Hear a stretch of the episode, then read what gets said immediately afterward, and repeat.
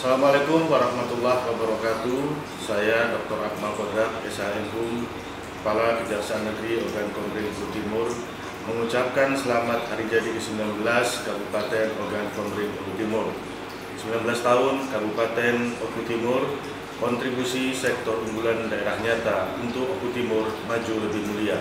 Wassalamualaikum warahmatullahi wabarakatuh.